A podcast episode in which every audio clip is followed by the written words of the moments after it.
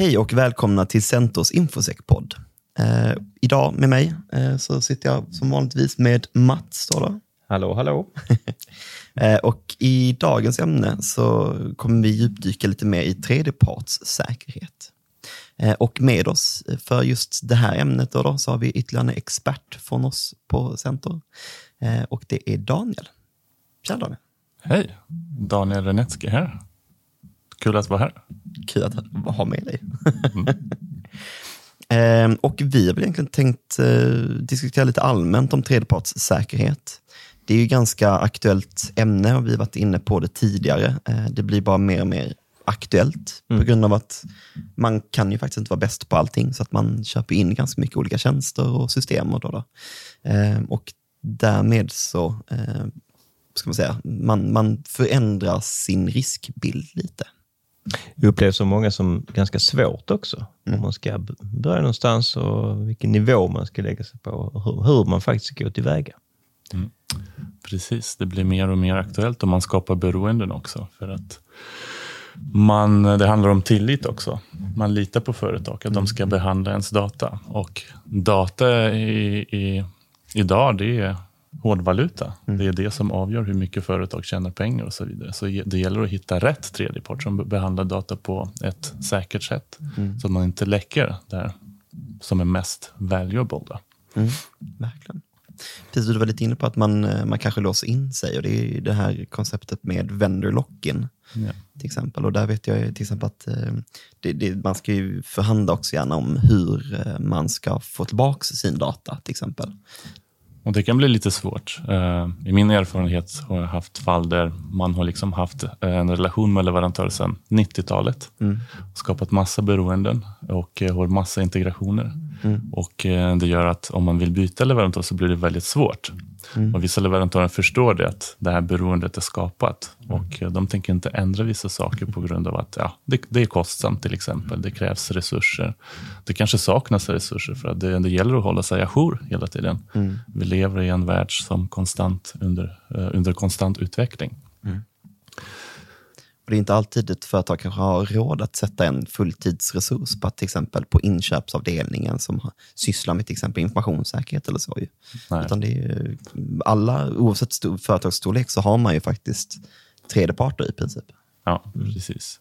Och det, det, det är bra att du säger tredje part, för att det är väldigt viktigt att definiera det rätt. För att det handlar inte alltid om eh, en eh, till exempel SaaS-tjänsteleverantör. Det kan vara en tredje part som erbjuder konsulttjänster som har tillgång till företagets data. Mm. Det kan vara utvecklare till exempel som ja, använder sina egna datorer för att liksom komma åt uh, utvecklingsmiljöer och sånt. Och på det sättet har de ju tillgång till företagets uh, tillgångar. Mm, så, så tredje part, är, för, för, för mig i alla fall, det är lite bredare. Och uh, det är väldigt viktigt att försöka liksom kontrollera även andra tredjepart som inte erbjuder en specifik SAS-tjänst till exempel. Mm. Sen är ju ett storleksförhållande här. Man är ganska liten själv och har en ganska stor tredje part. Mm. Då är ju det också en faktor som ofta kan vara lite försvårande. Ja, om det Daniel? Det, det är mycket sant. Eh, man har ju sådana stora företag som till exempel Google eller Microsoft mm. och det kan vara lite orimligt för ett litet svenskt bolag att försöker liksom kontrollera eller sätta krav på sådana stora jättar som har funnits där kanske också lite längre tid än, än, än du som har precis startat företag här i Sverige. Men det betyder inte att man inte behöver göra kontroller. Det finns ju massa information tillgängligt på, på nätet som Google och Microsoft tillgängliggör för att liksom, här har ni möjlighet att liksom kontrollera hur ni konfigurerar tjänsten på ett korrekt sätt. Och det är företagets uppgift att uh, göra en sån check. Då. Mm. Mm. Ja, det är för att det är svårt att få med kanske speciella klausuler, till exempel med Microsoft eller Google. Det är, ja. det är lite David mot Goliat egentligen på något sätt. Ja, men så, så är det. Mm. Men där har vi ju eh, aktivister på plats. Vi har ju Max Schrems bland annat som, mm. som har historiskt sett eh, lyckats att mm. nå eh, sina mål. Då. Verkligen. Så det, det sker kanske inte så fort, men det händer. Exakt. Mm. Jag tycker det är väldigt också intressant och väldigt eh, bra tanke på det här med just vad är en tredje part. Då, då. För att vi, i alla fall när man är ute hos kunder, så är det väldigt många som tänker på, ja men det är ju de här molnet och det är våra SaaS-lösningar, det är alla program vi köpt upp. Men som du säger, det är väldigt mycket mer än så. Det är ju egentligen alltså så här tredje part när det kommer till exempel in eh, ett städbolag Mm. Eh, som potentiellt har tillgång till olika eh, arkiv eller olika folders, pärmar och så. Ja. så det... Precis. Uh, nej, men det, det, det är viktigt att försöka se till att man uh, gör någon check när man anlitar en tredje part och också scopar rätt. Men vad är det för typ av information det här företaget kommer att ha tillgång till? Mm. Uh, om vi pratar om dokument, vad, vad är det för typ av information som finns i dessa dokument. Det är kanske är konfidentiell data och då kanske man behöver göra en lite djupare granskning. Eh, men om det är publik data som ändå finns på, tillgängligt på nätet, då kanske man kan skapa det lite, lite annorlunda. Ja. För det finns ingen anledning att liksom dra alla över samma eh, kam. Precis. Mm. Eh, så det gäller att ha bra dialog med IT bland annat. Mm. För att oftast så har man ett behov. Verksamheten kommer med en vision och det uppstår ett behov. Och då försöker IT bemöta det här behovet, eller hitta en lösning. Men jag tror att man, det är dags att ändra på uh, hur man tänker. Mm. För att uh, ja, det är klart att vi har behovet och vi har liksom tre olika aktörer som erbjuder den här tjänsten som kommer att ja, tillfredsställa oss mm. och liksom, ja, göra vår liksom, visualisering till exempel, eller uh, fixa uh, så här fina uh, rapporter som, som man kan ta fram genom till exempel Power BI och sånt. Mm. Men det gäller också att tänka på att ja, men, jo, vi ska tänka utifrån behovet, men även att vi ska etablera ett ett, en hållbar relation med det här tredje mm. För det är de i slutändan som kommer att sitta på vår data. Och det gäller att ha dialog så det, det jag försöker komma fram till är att eh, det är viktigt att i så tidigt skede som möjligt att involvera också säkerhetsavdelning. Inte bara liksom dämpa massa uppgifter på IT och försöka, men ni gör det och sen gör vi vår check. Det blir för sent sen. Mm. För att de evaluerar annorlunda saker. De tänker på funktionalitet, eh, integrationer. Eh, men jag skulle nog rekommendera att man försöker jobba tillsammans med IT och initiera dessa granskningar parallellt. Och vi, vi, vi, vi lever faktiskt i en, en digital värld och med det så finns det massa fördelar för att det finns ju olika aktörer som erbjuder kanske samma tjänster. Mm. Och då kan man göra en preliminär granskning och, ut, och utvärdera tre olika aktörer och sen när det blir dags att göra ett val, då kan man se, men utifrån riskperspektivet så har vi leverantör X som sticker ut. Han, mm. han har tillräckligt god säkerhetsmognadsnivå. Mm. De är till exempel kanske ISO 27001-certifierade, har hela ledningssystemet på plats, jobbar proaktivt med informationssäkerhet. Och här har vi till exempel leverantör B, som är en startup som grundades i, igår mm. och har en informationssäkerhetspolicy som ja, är en sida lång. Det, det säger ganska mycket. Det kanske det blir bättre, det, det, det, blir tydligare då att välja vem man ska etablera relation med. Så jag skulle nog rekommendera att initiera en så här check eller leverantörsgranskning så fort som möjligt och helst evaluera ja, två eller tre företag samtidigt. Eh, mm. Så, så det blir lättare att fatta beslut sen utifrån mm. riskperspektivet. Då. Mm. Alltså det är en konkurrensfördel med att jobba med sin säkerhet. det är ganska tydligt. Men eh, hur, där, du beskriver en situation där vi är på väg in i ett nytt avtal och så vidare. Hur, mm. hur ska vi angripa de här nu som vi har jobbat med sedan 90-talet och vi har en väldigt mm. djup relation och, och när man nu kanske ska förstärka sin informationssäkerhet börja, börja diskutera det. Avtal finns redan, det finns redan inarbetade rutiner och mm. tankar kring hur man jobbar med den här leverantören. Vad är ditt tips i en organisation som är där? Eh, det här är en jättestor utmaning. Mm. För att eh, man kan inte liksom initiera en granskning när vi har redan skrivit på avtal. Det är klart man kan, men det blir svårt att eh, kräva mm. att implementera till exempel MFA, eh, kryptering eller höja nivån på kryptering, till exempel ja, från SSL till TLS och så vidare. För att, eh, men jag har faktiskt haft eh, ett fall eh, där vi hade en leverantör som var inte så tillmötesgående Men vi bara avvaktade tills det var dags att förnya avtal. Mm. Eh, Och då sa vi att innan vi förnyar eh, vårt avtal vill vi helst granska er. Mm. Och då plötsligt får vi väldigt mycket attention eh, för att det var i deras intresse att se till att avtalet ska förnyas. Eh, Och då fick vi all dokumentation och eh, vi kunde enas om vilka saker vi behöver förbättra och kanske implementera när det gäller bland annat kryptering och så. Så ja, det är svårt, men det går. Mm.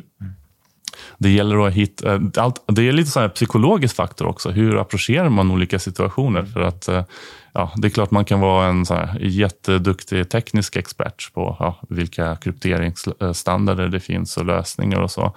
Eh, Men ibland handlar det om den här mänskliga faktorn och hur ska man Mm. komma fram till, till leverantörer. Vad, vad är det, vilka triggers vi kan använda för att liksom komma fram till våra mål. Mm. Ja, precis. Ja, det är väldigt intressant, för det är ju det är lite så här livscykelshantering också som vi kanske är li- lite inne på. Det, är, det börjar ju först i första stadiet när man väljer egentligen tredje part. Eh, Man väljer lite hur ska det se ut och vad kan vi ställa för krav. Sen så också det här kontinuerliga arbetet med hur kan vi egentligen säkerställa att de faktiskt är fortfarande bra part kanske efter tio år till exempel. Och då är, då är det kanske viktigt att man har till exempel sån här audit clause eller liknande. Ja, men precis. Det är väldigt viktigt att eh, man har eh, rätta klausuler i, sin, sina avtal och bilagor. Ehm, och eh, det, det jag var inne på eh, tidigare, det är att man, man ska fokusera på att etablera hållbar relation och försöka tänka utifrån security as enabler snarare än showstopper. Exakt. För att leverantörer kan se nytta. Ja, men vi kanske kan lära oss. Ni, ni, ni hjälper oss med er granskning. Då vet vi vilka krav ni ställer. Då kanske det blir lättare för oss att nå ut till andra kunder. Exakt. Så plötsligt har vi liksom samarbete och symbios. Ja, precis. Win-win. Ja, så det, det gäller att ha en öppen dialog och eh, försöka ehm, göra så att leverantören förstår att det handlar om våra tillgångar och data det är det, den största tillgången vi har. Och Det är därför vi ställer de krav. Och Sen kan man alltid referera till regelverk. Vi har artikel 28 i GDPR där vi måste kontrollera våra personuppgiftsbiträden och eh, anlita endast, endast de personuppgiftsbiträden som har tillräckligt god säkerhet. Och hur säkerställer man tillräckligt god säkerhet? Och det kanske jag kanske ska etablera en process där vi kontrollerar deras säkerhetsmognadsnivå. Kolla vilka standarder de har. Eh, kolla kanske på, ja, utför de pentester? Eh, ja, men då, då jobbar de proaktivt för att pentester det är inte en sån här engångsaktivitet. Det är bara en sån här snapshot, snapshot på hur säkerheten ser ut just nu. Mm. Men gör de det regelbundet, då ja, men de jobbar proaktivt och det kan vara en bra signal för, för er som vill anlita en tredje part. Pentester är såklart bara ett exempel. Det finns en massa andra saker man kan eh, kontrollera. Men, Det du är inne på lite är ju det som vi kanske konstant kommer tillbaka till, det är det systematiska. Att det ska finnas en uppföljning också av till exempel det här pentestet som man kanske har gjort. Ja. Och att man gör ett till för att se lite hur ser det ut ett år senare. Har vi faktiskt förbättrats på något sätt? Ja, men det, delvis det och sen kontrollera vad som står i deras policies. Mm. Eh, För att uh, står det ingenting om regelbundna uh, sårbarhetsscannings eh, eller pentester, eh, då kan man alltid ställa en kontrollfråga. Men Mm. jobbar ni liksom, hur, hur, vilka processer som Exakt. finns på plats? Vi hade ett fall där vi fick eh, en pentestrapport från 2012 och, kunden, och, leverantören trodde att ja, men vi är säkra, vi gjorde pentest 2012. För att säga, men fanns, det har ju gått så här många år. Ja. Eh, har ni åtgärdat de där bristerna till att börja med? Jaha, måste man åtgärda dem? Så, här, men det handlar inte om att liksom identifiera. det, är liksom, det är som med cykel. Fick man eh, punka, då måste man också byta däck. Va? Eh, så ja, där eh, är det viktigt att försöka också förklara. För att eh, i min erfarenhet så ser jag att det handlar också väldigt mycket om utbildning, att utbilda leverantörer. Ja, för att ibland förstår de inte vad man efterfrågar ens. Eh, vissa blandar ihop eh, code reviews med eh, pentester. De tror att det är en och samma sak. Eh, vissa tror att en information security policy kan tas fram ja, på en dag. Men eh, det, det gäller liksom att förklara. Eh, sen, eh, vissa förstår inte riktigt skillnad med vad är kryptering för någonting. De tror att ja, men vi krypterar information vid överföring, men de vet inte att man kan också kryptera data vid lagring. Mm.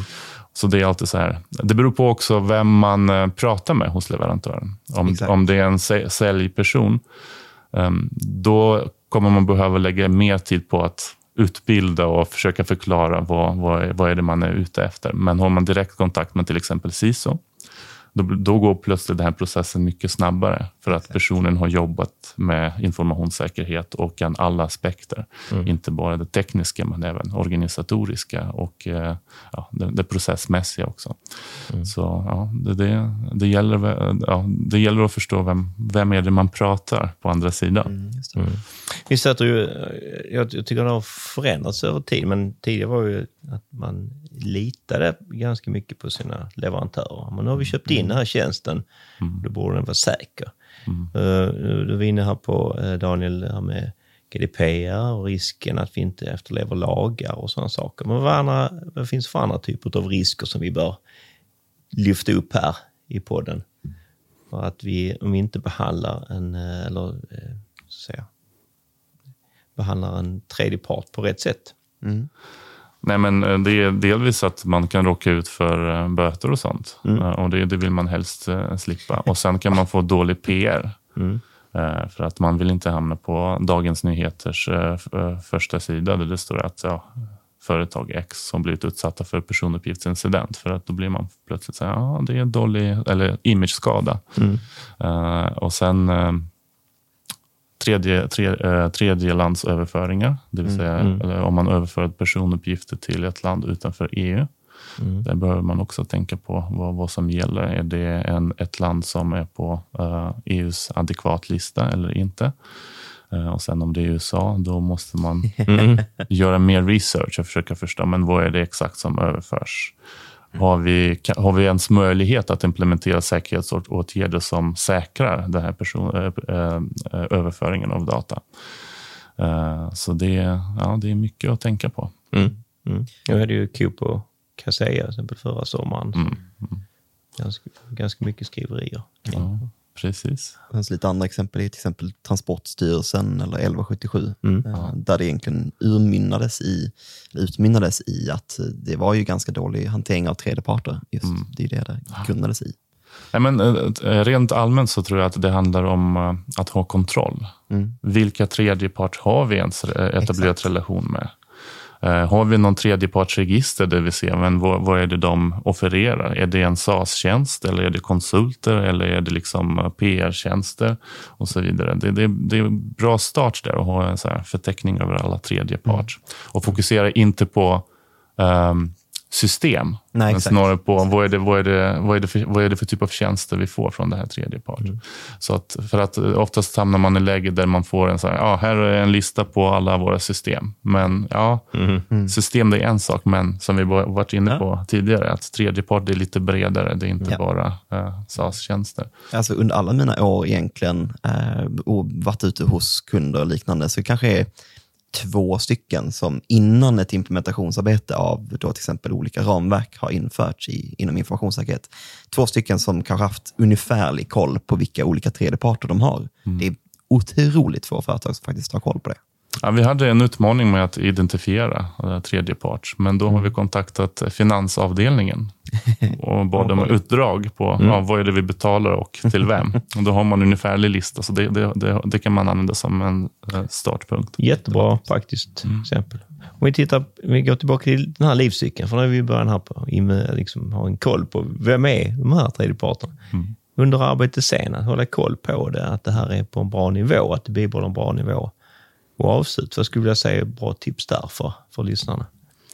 Nej, men bra tips är att eh, du menar om man har granskat leverantören ja, sen efter den här granskningen, vad, ja, vad Nu vet vi vilka leverantörer är, men ja. du pratar om att granska dem. Ja. Vi har varit inne lite grann på det i och för sig. Nej, men, eh, oftast så resulterar varje granskning i att man har identifierat olika typer av risker. Mm. Och Det betyder inte att, att det är no-go, att mm. vi ska inte jobba. Uh, verksamheten har möjlighet att hantera de där riskerna genom att till exempel acceptera, för att kanske vissa risker är så pass låga och sannolikheten att det, ja, någonting inträffar är så pass låg så att vi kan acceptera den risken. Men min rekommendation är att försöka, återigen, ha en dialog med leverantören och komma fram till eh, åtgärdsdatum så att man proaktivt jobbar liksom, på att hantera de där riskerna.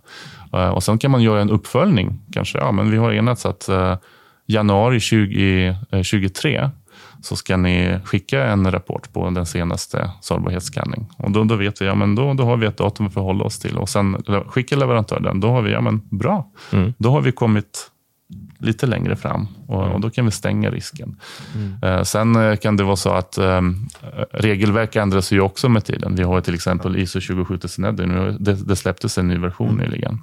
Eh, och då kan man göra en uppföljning utifrån, utifrån de kraven som finns till exempel ja, i NIST eller kanske tolkningar av GDPR och göra en uppföljning med leverantören. Men nu har EDPB, Europeiska tillsynsmyndigheten, kommit med de där rekommendationerna. Hur har ni adresserat det. Exakt. Hon är enstängt på det och sa, ja, men ja, vi har faktiskt anlitat en jurist och vi kunde liksom implementera den här åtgärden för att uh, minska risken att personuppgifter läcks. Uh, så det gäller också att, ha, att hålla sig själv ajour så att man mm. vet vad som händer i världen och uh, följa upp och läsa vad som står på IMUs sidan, Integritetsskyddsmyndighetens sidan och IDPB, det är det här europeiska tillsynsmyndigheten. För att de släpper ju rekommendationer med jämna mellanrum. Mm. Så det gäller att läsa på eller ha åtminstone en resurs som monitorerar mm. vad som händer i, i, i, världen. Och sen utifrån det plocka upp lite uh, saker som kanske uh, ja, som har stor impact på, ja. på, på företaget och återigen prata med leverantören och försöka komma fram till att man har adresserat mm. och minskat risken för uh, onödiga mm. incidenter. Yeah. Och sen när vi, vi kommer i det här stadiet åt, men vi vill välja en ny leverantör. Vad gör vi med den gamla? Har du bra tips där? Ja. Uh, det här är väldigt, uh, det här blir mer och mer aktuellt nu för att uh, vi pratar om onboarding av mm. leverantörer, men sen finns det offboarding av leverantörer. Då måste vi få någon typ av attest då, att vår data är raderat, om vi vill radera data. Mm. Eller kanske leverantören har arkiverat data och skickat det till oss. Och då måste vi återigen göra en uppföljning och kontakta leverantören till men eh, nu tänkte vi byta eh, och skulle vi kunna få bekräftelse på att vår data inte finns i era, uh, era servrar eller i, i, i, era moln, så att säga. Mm. Mm. Så det, det, det, blir mer och mer aktuellt, men eh, jag tror att det, det kommer att bli ännu mer aktuellt för att eh, som, som jag sa, det finns massa företag som erbjuder liknande tjänster och kanske vissa tjänster är mer lockande än, än de som vi har haft sedan tidigare. Mm. Ja. Mm. Tack för de tipsen. Ja, men verkligen. Superbra tips att, att gå vidare med att kunna få ha någon bra eh, third party eh, security på så sätt. Mm. Men eh, det var egentligen allting för idag faktiskt. Eh, och tack så jättemycket för att du kunde vara med idag Daniel. Tack att jag fick vara med. Okay. Eh, och tack till våra lyssnare. Och tack mm. Mats för att du är här alltid. Ja, tack, tack detsamma Gustav. Eh, och eh, är det som så att ni har några frågor eller funderingar eller någonting som ni vill eh, ta upp eller att vi ska ta upp kanske, så är det bara till ta till att kontakta oss på e-mailadressen som finns i poddens information. Då, då. Tack så jättemycket. Tack så mycket.